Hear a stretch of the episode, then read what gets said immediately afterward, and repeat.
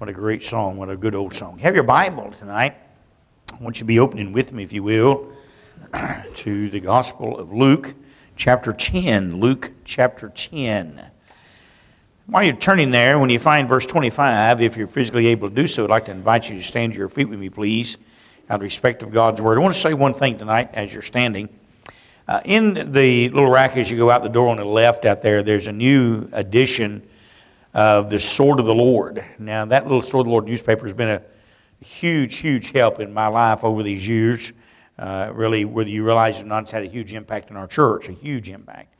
And uh, Doctor Uh, Smith had done a little article in this one here called The New Wokeism, actually the religion of the New Wokeism.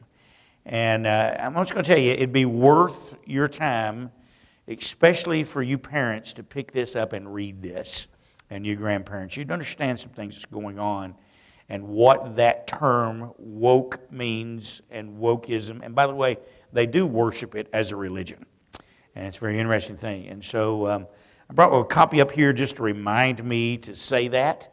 And uh, so you ought to pick one of those up as you go out the door, and, and there's a lot of other things in there that will help you as well. But it's a great little thing. You ought to pick one of those up. All right, you have your Bibles tonight. Luke chapter ten, and begin reading in verse twenty-five and read through verse number thirty-seven. And then I'm going to have you read one of those verses with me as we continue the parables of Christ. And behold, a certain lawyer stood up and tempted him, saying, Master, what shall I do to inherit eternal life? He said unto him, What is written in the law? How readest thou? And he answering said, Thou shalt love the Lord thy God with all thy heart, with all thy soul, with all thy strength, and with all thy mind, and thy neighbor as thyself. And he said unto him, Thou hast answered right, this do, and thou shalt live. But he, willing to justify himself, said unto Jesus, And who is my neighbor?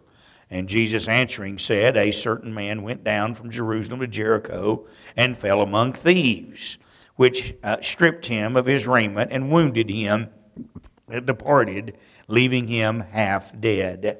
And by chance there came down a certain priest that way, and when he saw him, he passed by on the other side. And likewise a Levite, when he was at the place, came and looked on him, and passed by on the other side. But a Samaritan, as he journeyed, came where he was, and when he saw him, he had compassion on him, and went to him, and bound up his wounds, pouring in oil and wine, and set him on his own beast, and brought him to an inn, and took care of him. And on the morrow, when he departed, he took out two pence, and gave them to the host, and said unto him, Take care of him, and whatsoever thou spendest more, when I come again, I will repay thee. Which now of these three thinkest thou was neighbor unto him that fell among thieves? And he said, He that showed mercy on him. Then said Jesus unto him, Go and do thou likewise. I want us to go back to verse number thirty-three, and it is the text verse tonight. We'll Uh, pick this out of there. So let's read that together. You ready? But a certain Samaritan, as he journeyed, came where he was, and when he saw him, he had compassion on him. Tonight I'm going to try to preach to you with the help of the Lord on the parable of the Good Samaritan. Let us pray. Father, we thank you tonight for allowing us to be able to come uh, to thy house here tonight and be in thy service. We, uh, Lord, uh, are grateful for the moving of the Spirit already in our midst with our children and the quoting and of the Word of God and singing, and Lord, then the, the choir and the fellowship we've had one with another. And uh, Lord, it's just been good to be in thy house tonight. And now, Father, we've come to this portion of the service, and I have a message I believe that you have given me from on high, and the bread of life has already been broken. And I stand before thy people in thy house again. And Lord, what a privilege it is, and Uh, Lord, what a great responsibility it is, and I recognize that. And I also recognize my inability and my unworthiness to be here. And so I'd ask you once again that you'd forgive me of my sin. Please cleanse me of the blood of Calvary, uh, that I can be a vessel fit for thy service. And Holy Spirit, I would ask that you would fill me with thy great power, and I can preach in a manner that every person that sounded my voice would feel like this message is for them and them alone. If there's a lost soul here tonight, may they be saved. And someone that's discouraged tonight, may they be encouraged. Someone tonight that just needs to draw closer to Christ, may they do that. And Father, above all things, and most importantly, may Jesus Christ be uplifted and glorified. For it is in His precious name we pray. Amen and amen. You may be seated. We look at this passage of Scripture, this parable of the Good Samaritan. Now, as I begin to give you the context and the uh, principal uh, characters of this parable, let's remember now what a parable is. A parable is a uh, is an illustration set alongside a truth to make the truth, the doctrine that has been given, uh, more understandable. And so uh, th- there's a parable here, and this parable has been set alongside this truth. And and, and so uh, we're, we're going to find out what this parable is, and we're going to see the truth of it here in just a moment. Now, Jesus is uh, in the early part of the early ministry here. Uh, in the fourth part of this chapter, He has ordained seventy others besides the twelve. He has sent them forth, and they have went preaching the Word of God. They've had power to heal people and, and, and see great and mighty things come. They come rejoicing over that. And so as they come rejoicing over that, Christ has dealt with them, and they've rejoiced together. And then we come to our text. There is now one of these lawyers that stands up. Now, by the way, just to get a little bit of understanding, this lawyer uh, is um, a, a little different than what you and I would think is a lawyer. Uh, he is a member of the Sanhedrin. He is either a Pharisee or a Sadducee. And, and he is very well versed uh, in the Old Testament. He is very well versed uh, in the law, uh, the Old Testament law. And so he stands up and he's tempting Christ. Now, he doesn't have a pure heart. He's not asking a question because he literally thinks he's going to hell. Actually, just the opposite is true. He thinks he's going to heaven, and uh, probably very few others are. And he does not like the teaching of Christ. So he stands up and he tempts Christ in the very first of this, and he says, "Master, what shall I do to inherit eternal life?" And we find that in verse twenty-five. Now, it's not a legitimate question. It's not of a pure heart. It is a question that is motivated by trying to trick Christ, trying to get Him into some sort of uh, situation where He can say, "Aha, you really are an imposter." It's what He's after. And so Jesus then asked him a question. By the way, let me help you with something here. It has nothing to do with the message, but it'll help you. Oftentimes when you're trying to encourage people and trying to help people, people's asking you questions, just ask them to ask you a question. Answer. You ask them a question, they have to give a Bible answer, and a lot of times it just solves your problem right then. And that's what Jesus did with this fellow. He asked him a question, and you find that Jesus said in verse twenty-six, "What is written in the law? How readest thou?" I mean, he asked Jesus, how, what, what can I do to eat? How, how can I have eternal life? How can I know that I'm going to heaven? And, and Jesus immediately rec- recognizes, He knows what the guy's doing, and He says, "What's written in the law? How do you read it? What do you think the Word of God says?" By the way, the guy gives a very accurate answer. He gives an answer, coming out of Deuteronomy chapter six, and he gives an answer. It's a great truth. And uh, it gives everything about the law and really what everything is encompassed in law. And Jesus said that in His earthly ministry. And, and, he, and he simply says, uh, "Thou shalt love the Lord thy God with all your heart, all of your soul, all of your strength, all of your mind, and thy neighbor as thyself." Now, by the way, Jesus said that all the law and the prophets hang on those two things. That's what Jesus said. And Jesus said, you, that, that's a true statement. Everything that I've commanded you to do and not do in the law can be bundled up in those two things. If you love God with everything you are, then you're going to serve Him. And if you love your neighbors yourself, then you're going to, you're, you're going to treat him the way he ought to be treated. And so he rolls all of that into one thing. And this guy gives that answer. By the way, it's a good answer. And so then Jesus now... Uh, he knew he was going to give that answer. And um, uh, he, uh, he he simply says uh, in verse twenty-eight, "And thou hast answered right, this do and live." He says, by the way, if you could do that, you'll have you'll be perfect if you could do that, and you just do that and you can live. Now the guy recognizes he can't do that. And what I mean by that is none of us can live perfect. This guy recognizes he can't live perfect. He knows that. But he's willing to justify himself. And oftentimes that's what we do. We we justify ourselves. Well, we know that we're not perfect. And we'll know that there's some things in our lives that we ought not to be doing. And we have a bad habit of saying, well, you know, uh, nobody's perfect. What, what are you trying to do? Justify yourself. Uh, you, you know, what we ought to be doing is getting on the altar and repenting of whatever it is that causes us to make that statement. And, and and so this guy is willing to justify himself. And, and so Jesus knew this would happen. He knew this what would happen to this individual. He knew he would justify himself. And by the way, he knew where he'd go. And, and, and so the man's trying to justify himself in verse twenty-nine. But he willing to justify himself, saying to Jesus, "Who is my neighbor?" Now, now uh, he, he doesn't have, uh, thinks he doesn't have much problem with the first part of it, to love God with all of his heart, soul, Um, strength and mind, uh, but he knows he has a problem with the second part of it. Who is my neighbor? Uh, he likes to pick and choose who he's going to love as himself. He likes to pick and choose who he's going to try to encourage and who he's going to just say those people are not worth uh, living for. And, and so he knows all that. And so he's trying to justify himself, and he says, "Who is my neighbor?" Now then. So when he says that, Jesus then gives this parable.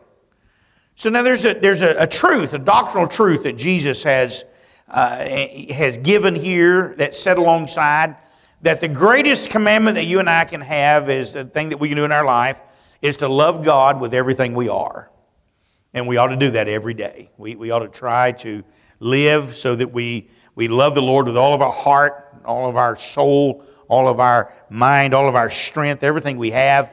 twenty-four hours a day ought to be something we're doing to love God and serve God. But the second part of that is we ought to love our neighbors ourselves. Now, who is our neighbor? Who is our neighbor? And what is it that God requires out of me and God requires out of you?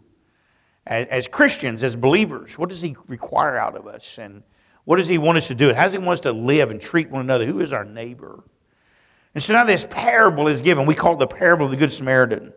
You're going to find the principal characters in this is, first of all, the traveling man. This traveling man is just going to represent someone that uh, is in need of help. And then you'll find the thieves, and the thieves are really going to represent some uh, things that happens to us in life and where Satan uh, causes things to happen and we find ourselves in trouble and other folks do. And then you're going to find a priest, and, and the, the, the priest is really, uh, he is to, to be in uh, the, the sit of God, so to speak. Uh, he's to be the closest there is to the Lord and to guide people in the way of God. Then you find a Levite. A Levite was that group of people that God had given them that great privilege to take care of the things of God in the house of God. And then you find a Samaritan. Now, to understand this better, this lawyer is a Jew. And if there's a group of people that they don't like at all, it's the Samaritans. Now, these Samaritans, in their mind, are worthless. And in their mind, these Samaritans, you talk about some, some bigotry and you talk about some people being against someone. Uh, the Jews did not like the Samaritans at all. As a matter of fact, the Samaritans knew that. And that's why in John chapter four, when Jesus is talking to the woman at the well, who is a Samaritan, and he asked her for a drink. She says, "How is it you, being a Jew, ask a drink of me, a woman of Samaria?" She says, "There's something wrong with this picture. You people are not good to us. You're not courteous to us. You hate us. You don't like us. You think that we're the bottom rung of society." So when Jesus uses Samaritan, it's not just something he pulls out of thin air. It is uh, something that this man doesn't really like at all. This lawyer would be against these Samaritans. He, he would think that they are no chance of them ever getting into heaven, that they are away from the things of God. He, he doesn't like them at all. And, and, and so you see the principal characters here, and that's important. It's important because we're going to find ourselves here tonight, and we're going to find some things that teaches you and I a principle and teaches us some truths from the Word of God. And so you find these principal characters. Now then, so let's begin to look at it. Let's begin to look and, and see what happens in this parable. And at the very end of it, we'll pull some truths into it that'll help us. Now, I want you to notice, first of all, you find that this, uh, this certain man is on his journey. He's traveling from point A to point B, from Jerusalem to Jericho. Uh, he's really in his business, minding his business, and he's going from one location to another location. And on his journey, he falls among thieves, and they strip him of his raiment, and they wound him, leaving him half dead. Now let's put a spiritual application to that just a minute. Here we are, and we're on a spiritual journey. Do you realize that? Uh, and, and the reason I said point A and point B, I can give you the two points in your life. Uh, if I asked you tonight, there would have been a time in your life when you were born physically. That'd be point A. I don't know what time. I know where I was born. Let me rephrase that. I know when they tell me I was born and where they tell me I was born. I don't really remember it. I was born here in Crossville, April the first, nineteen sixty-four. That will explain some things to some of you. You'll pick that up later. But anyhow, and so uh, that's point A. Now, I'm headed to point B. I don't know when that'll be and where that'll be. I would really prefer the rapture, but at some point in time, I'm going to die. And I'm going to end my journey. And so tonight, with this man is, from a spiritual standpoint, we find every one of us are in this journey. We are going from point A to point B, Jerusalem to Jericho, and we're in this journey of life. Now, by the way, we find others are in this journey also. All of us are in it together. As we journey, you are going to fall among thieves. You say, what do you mean by that? Well, the Bible says in First Peter five eight, be sober, be vigilant, because your adversary, the devil, as a roaring lion, walketh about seeking whom may devour. And so Satan is after you. He's after everyone. And he's doing all he can to devour them, to destroy them, to strip them of whatever spiritual raiment they have, wound them, and leave them half dead. And that's what Satan's after. He's after that with every one of us. And he's after that with everyone. He wants to uh, cause them to, uh, to die and go to hell. That's what he's after. And so, now tonight, here's a, a spiritual application. You and I are living in this life, and if you're here tonight and have been saved, you're a child of God, and this journey, whenever it ends for you, you're going to find yourself immediately in heaven in, a, in the very presence of the Lord Jesus Christ. You'll have had a successful journey. But every day you and I pass people by, come in contact with people who have been absolutely fallen among thieves, and they have been wounded and stripped and left half dead. They have no peace. They have no joy. They have not anything in life to live for. And we pass them by every day. And every day they pass us by. And oftentimes we, we view them, by the way, in one of three ways. All of us do. So you find, number one, you find this traveling man that is going from point A to point B, and he falls among thieves. They strip him and wound him and leave him half dead. And we're in, we're traveling, and you and I are going to come to people every day. We're going to come by them that from point A to point B, they have fallen among thieves. They've been stripped of any hope. They've been beaten. And you find them down and unable to help themselves. Now, whenever we come to those people, how are we going to react to them? Well, the first person in the parable that comes across this man is a priest. And so go back to the text, if you will, and uh, look in verse thirty-one. And by chance there came down a certain priest that way, and when he saw him, he passed by on the other side. Now, the priest represents, especially to this lawyer, The priest represents the man that is supposed to be closest to God. A man that is studying the Word of God. A man that is given by God to help people get closer to God. To help those that are downcast and downtrodden. To help them up and to lift them up and help them get their feet on the solid rock of, of the Lord Jesus Christ. But this guy is very indifferent. One of the worst things that you and I can get is get indifferent. To where that we pass by people that are in trouble, that we, we come by people that have been, uh, they've fallen among thieves and uh, they are stripped and wounded, and we are busy in our lives. And we walk past them and we see them and we see that they're hurting. And by the way, as a child of God, you and I have the Holy Ghost living inside of us. And I guarantee you, the Holy Ghost will deal with your heart and my heart about what we need to be doing, speaking to them, trying to help them. And But you know what? We're very busy. We're busy people. We're important people. This priest was an important man. This priest had things to do, and he had people to see and places to go, and he had a schedule to keep, and he had things to do. Y'all grasp that? And so he was very indifferent. He comes by, and he's going down uh, the, the way, and he sees the fellow here, and the fellow's in bad shape. Uh, he can't help himself. He's been uh, stripped, and he's been wounded, and he's half dead. And the priest looks at him, and he, you know what he does? He just sort of walks by on the other side. Just looks at him and says, just walks by. Just keeps on going. I don't have time to fool with that.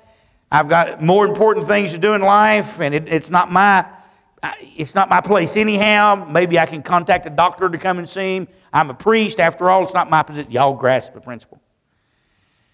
I am afraid that oftentimes we get very indifferent to the people around about us that need help. There are people every day that you and I come in contact with that have been hurt and wounded. Inside, they, they have been attacked by the devil. Sometimes you may not see it outwardly, but they need somebody to help them. And we are like this priest, and we have an indifference that we walk by them. And sometimes we even know that we ought to do something, but we excuse it away. I don't know what kind of excuses this man used because we're not told. I just know he did. He didn't really stop at all. He glanced at him, looked at him, and went, circled him, and kept going. You know, as people of God and as children of God, we ought to be looking for people that are hurting. We ought to be looking for people that are down.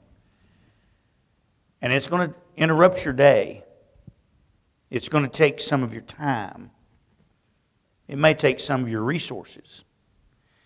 But God will want you to do something to help them. And I guarantee you, your schedule's messed up whenever you stop. I guarantee that whatever else you had in mind is now probably out the door. But somebody needs to help them.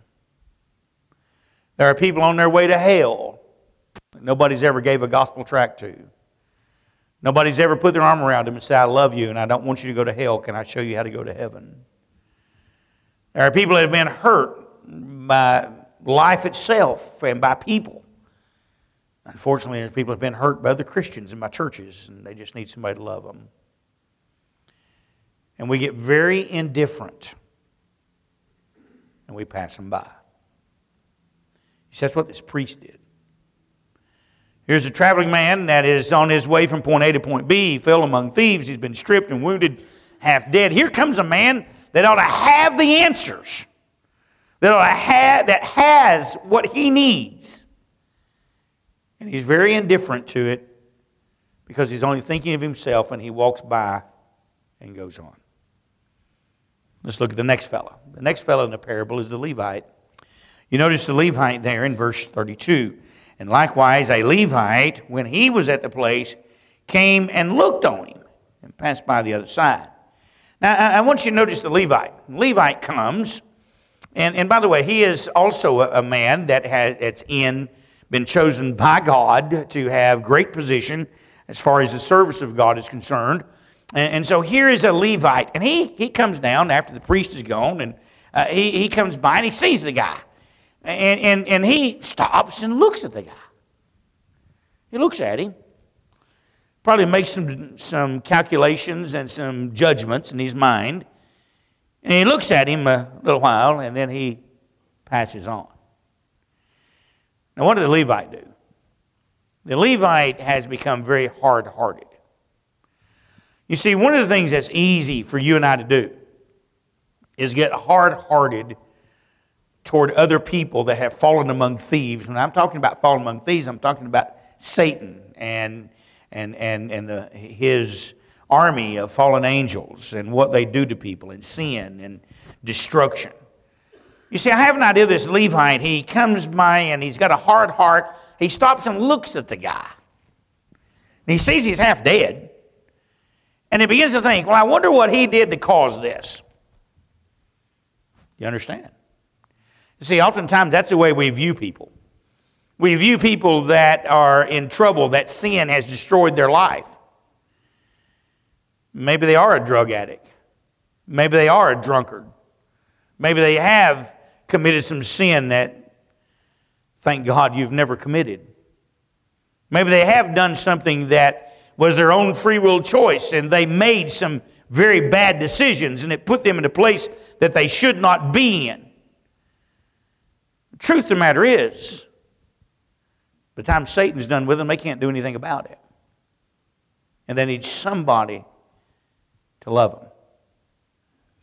It is very easy, if we're not careful, to look at some sinner that we find in a position that we don't, we don't like the lifestyle. We don't like where they're at. And it's easy for us to be like this Levite and to look at it and make a judgment and say, well, they're reaping what they sowed. They should have known that was going to happen to them. Why, if this guy had been, this, this Levite's got all kinds of things in his mind. It becomes very hard-hearted about why this guy caused this to happen to him. And he looks at him and finally decides he's a hopeless case, and he walks on. It is easy for you and I to get in that condition.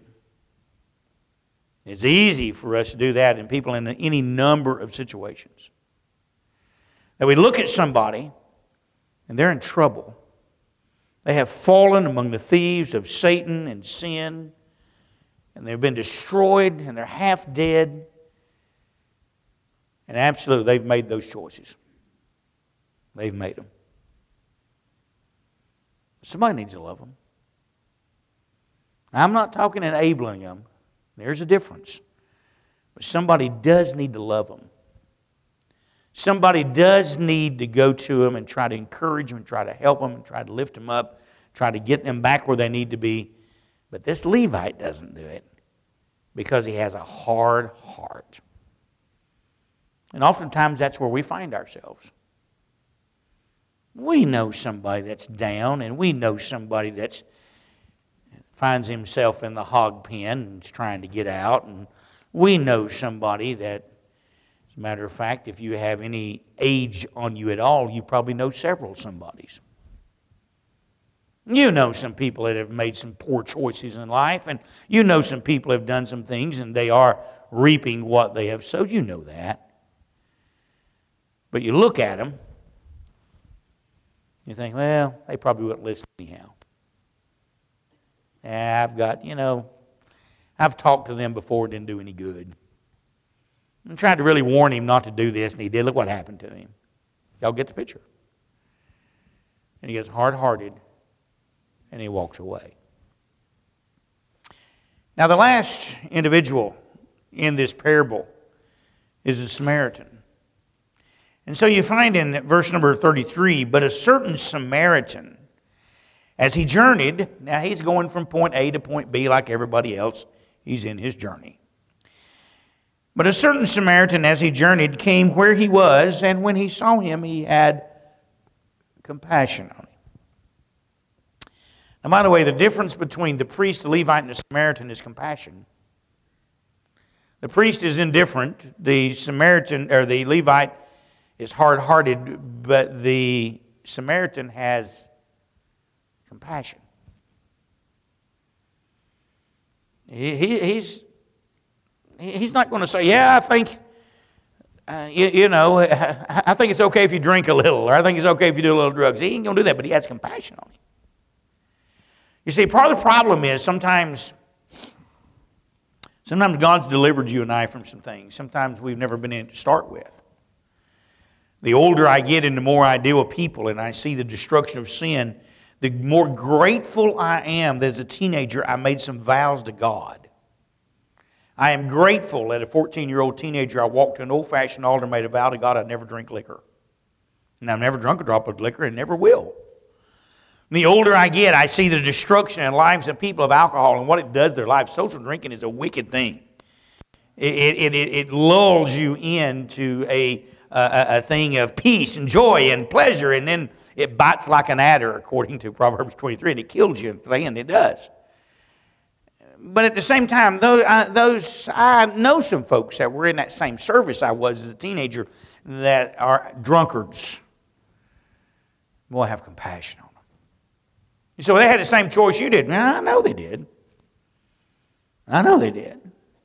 And I thank God that I never, listen, I never got on drugs of any kind. And it wasn't because I was better than anybody else. I make a dumb, enough stupid decisions every day that hurts me, that it just made sense to me that I don't need to do anything else to make it worse. Y'all looking at me like you have no idea what you're talking about. Man, I, my thumb don't work real because I stuck it in a table saw one day. I mean, there's all kinds of things that happens on a normal basis, and it's just something I never got into. The older I get, I'm grateful I never got into it. But if you're not careful, you see somebody that's in that, then you get real hard-hearted toward them. No compassion. Look, I'm thankful that Elizabeth and I did things right. She's the only girl I ever dated, and we appeared we got married. It's the older I get, and the more problems I see out of that, I'm I'm, I'm grateful for that. I'm trying to help you with something. But God's really burdened my heart to try to have compassion with people no matter what they've done. And one of the things that God used to help me with that was uh, Brother Hutch Hudgens. Now, Brother Hutch has been in heaven for quite a few years. Brother Hutch used to sit over here about where Steve's at. And he sat there all the time. Him and Brother Lou sat together. And I overheard something before service one night. Service getting ready, and there's four or five of these fellows there, and somebody had was hard-hearted. It wasn't none of y'all, because y'all are too spiritual to be that way, but somebody was hard-hearted against somebody that had done something. Y'all get the picture. And I'm listening as I'm getting ready for everything to this conversation, and boy, they're really hard-hearted about this individual. This individual has done this, and they've done that, and they're reaping what they've sowed, and they brought it on themselves, and and and, and when they got done saying what all this corrupt individual had done, Brother Hutch sitting there, very godly man, and he said, "Except for the grace of God, there go I." And it really ended the conversation. There's great truth in that. And then he began to say, you know what you need is compassion. You need to pray for that man. You need to... You need to be able to help them. And the only way to do that is you got to go where they're at.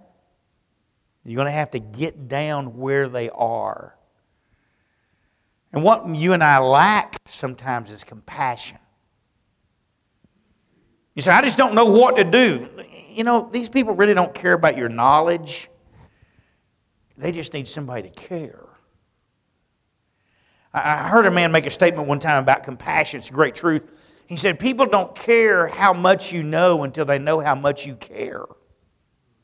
There's a great truth in that. And, and what is lacking most of the time is not that I don't have the knowledge, not that I don't have the ability, it's compassion. I don't have to have any great wisdom to have compassion.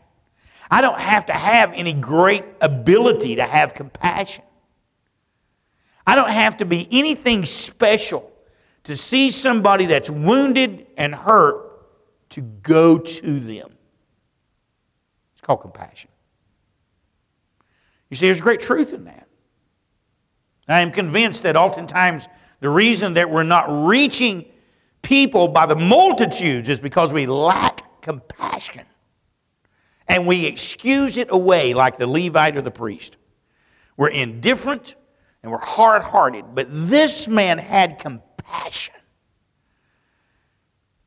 Go back to the text. That's not all he had. Look at it, and you'll see in verse thirty-three. We'll start back there. But a certain Samaritan, as he journeyed, came where he was, and when he saw him, he had compassion on him, and went to him and bound up his wounds, pouring in oil and wine, and set him on his own beast, and brought him to an inn, and took care of him. Now, listen, it is one thing to have compassion. It is another thing to go to them.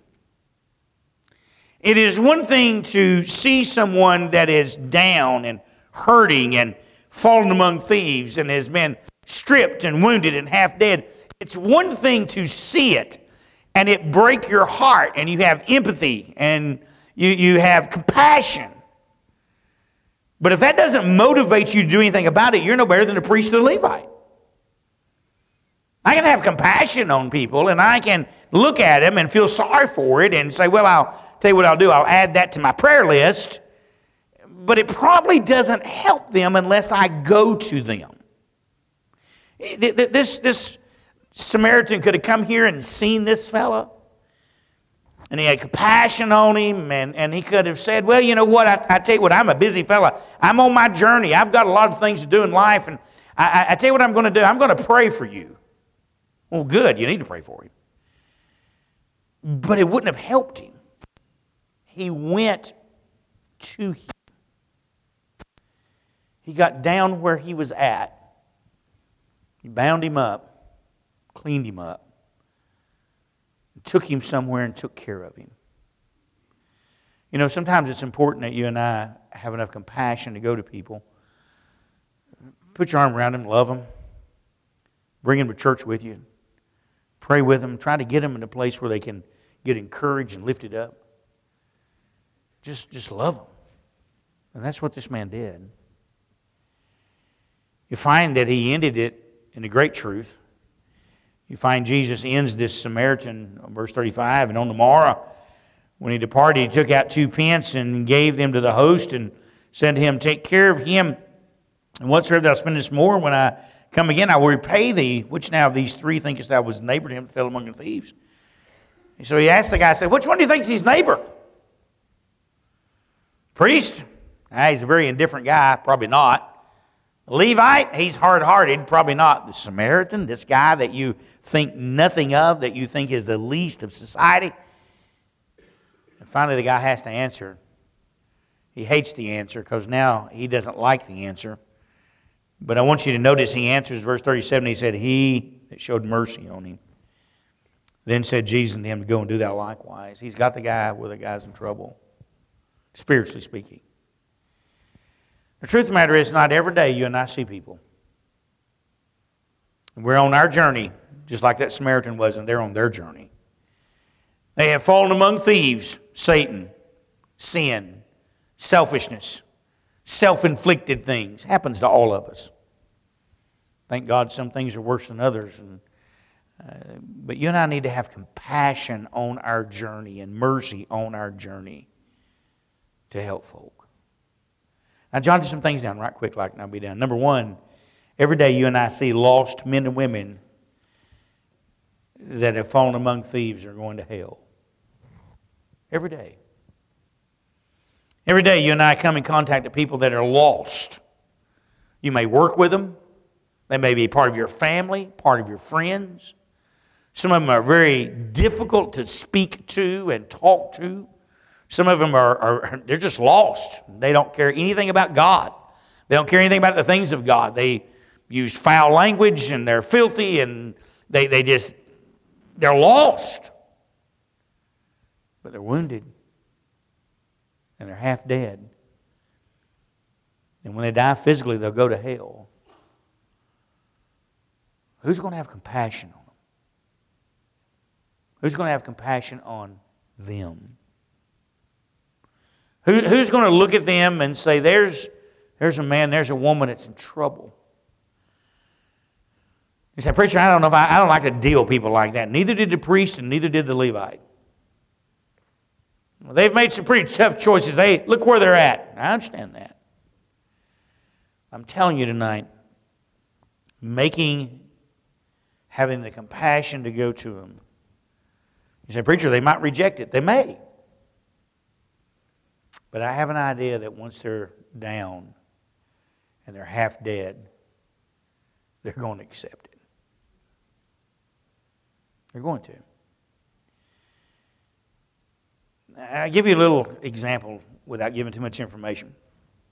Last night at the prayer meeting, one of our one of our members said, I want you to pray for it, and I'm going to stop right there. And so after the thing, I went up to him and I said, hey, listen, anybody ever visited? And he said, oh, no, preacher. Won't let anybody talk to him. Doesn't want to hear this thing about the Lord. And they're in bad shape. And I said, listen, ask him if I can come and talk to him. And shook their heads. Said, this probably won't work. I said, it may not. But ask. Ask if you can go with me. This morning they met me right over behind that post and immediately started smiling and said, you know what? They said you could come. They're in trouble. I mean, they've got a bad physical problem. And, and they said they said they might even come to church because I asked them. I said, ah, there it is. You see, most of these people have never been talked to. They've never had anybody have compassion and mercy on them. I can't tell you how many times I went to the hospital to visit somebody that's, you know, dying, had a bad accident, and people say, preacher, they're, they're an atheist. They ain't going to listen to you. I get up there, and it's amazing how many atheists say, yeah, pray for me. Not much of an atheist. You understand what I'm trying to say? You say, what, have you ever been run off? Yeah. Yeah, I've had people say, I don't want to talk about it, and leave, don't ever mention that to me again. But that has been so few in the great vast majority that when the Samaritan kneels down beside him and starts trying to help him, he says, thank you. And there's a lot of lost people on their way to hell. And if you and I just took time out of our journey to go help them, you'd see them get saved. I guarantee it. Not only there's the lost, Jesus in Luke nineteen ten says he come to, he's come to seek and to save that which was lost. That's what we ought to do. Not only the lost, I looked at something else, the backslidden. Well, the backslidden ones that sort of gets under your skin, don't they? They're the ones that know better. And they're the ones that at one point were preachers. I've been in this long enough now that I know men of God that one One time mounted pulpits like I am tonight that's not been in church in years. I know people that used to teach Sunday schools, no longer in church. And people that used to run van routes and sing in the choir and do other things, and they're no longer in church. And it's easy for you and I to walk past them like the priest and the Levite and say, you know, they know. They know what they ought to be doing. And by the way, they do know what they ought to be doing. But I want you to open your Bibles to Galatians chapter six with me just a moment. In Galatians chapter six, I find a passage of Scripture that God wants me to have compassion on these people. And He wants you to have compassion, mercy on them, and to be the right kind of Samaritan witness to them that we ought to be. You find Galatians chapter six and verse number one, it says, brethren, by the way, it's talking to us, if a man be overtaken in a fault...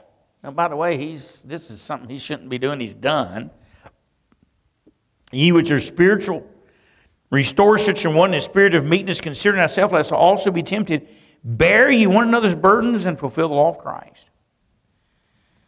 You know, oftentimes we we we, we have a little bit easier time having compassion on a lost man than we do a backslidden person.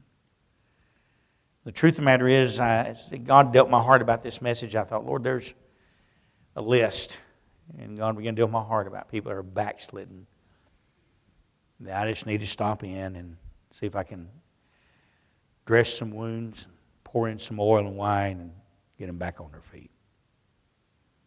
I guarantee you know some folks that way. It's real easy to get indifferent and hard-hearted toward these backslidden people, but it's sure not what God wants us to do.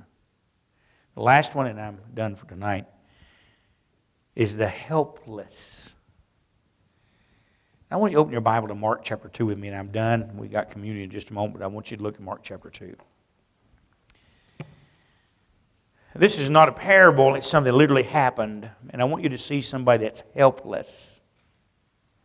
I want you to see something here. And again, he entered into Capernaum after some days, and it was noised that he was in the house, and straightway many were gathered together, insomuch there was no room to receive them, not so much as about the door, and he preached the word unto them. And they come unto him, bringing one sick of the palsy, which was born before. And when they could not come nigh unto him for the press, they uncovered the roof where he was, and when they had broken it up, they let down the bed wherein the sick of the palsy lay. When Jesus saw their faith, he said unto the sick of the palsy, Son, thy sins be forgiven thee. Now I'm not going to read the rest of this account and what happened there, but I want you to notice here's a helpless individual. He has palsy so bad he can't walk, can't get up. He's laying on a, a bed, a cot. And four people decide they're going to take this man to Jesus. By the way, when they get there, it's hard. There's a crowd of people there, and they can't get in. Nobody will let them in. So they take him up on a roof, and they break up the roof. That costs something. And then they let him down in front of Jesus. And by the way, he walks out of there carrying the cot. You see, there's some helpless people around here, all over the world, really, that somebody needs to bear them to Jesus. And if I can get him to Jesus, he'll do the rest. If you can get him to Jesus, he'll do the rest. There's no doubt about it. And tonight, I find this parable of the Good Samaritan speaks to my heart. Boy, I sure, surely, surely, surely don't want to get indifferent. I surely don't want to get hard-hearted. I surely want to try to keep the compassion for the lost, the backslidden, and the helpless. If we would do that, it'd be amazing how many people get saved, how many people get right with God, and what great work we'd have. If we just saw that everybody we come in contact with is our neighbor, and we are to love them as ourselves. Every head bowed and every eye closed. I appreciate you being here tonight.